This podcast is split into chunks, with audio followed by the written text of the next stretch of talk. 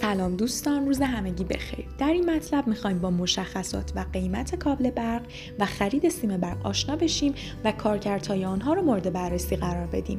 کابل های برق دارای انواع مختلفی هستند و هر کدام کارکرد متفاوتی دارند. به طب این تنوع بر قیمت کابل های برق نیز تاثیر می‌گذارد. قیمت کابل برق توسط پارامترهای مختلفی تعیین می شود.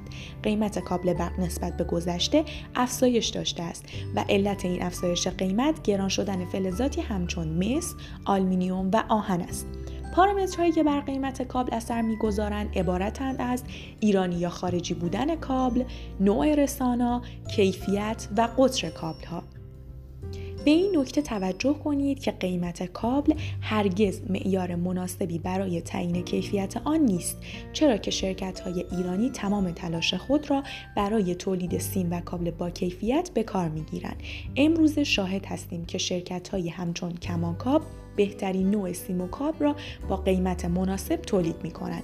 کیفیت معیار مناسبی برای تعیین قیمت کابل برق است اما کم و زیاد بودن قیمت سیم و کاب هرگز فروش را تضمین نمی کند. بلکه این کیفیت است که بر میزان خرید تاثیر می‌گذارد بنابراین همیشه سعی کنید سیم و کابل های با کیفیت خریداری کنید.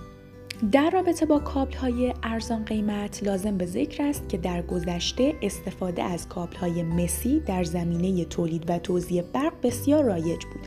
اما در سالهای اخیر کابل های آلومینیومی جایگزین مناسبی برای کابل های مسی شدند.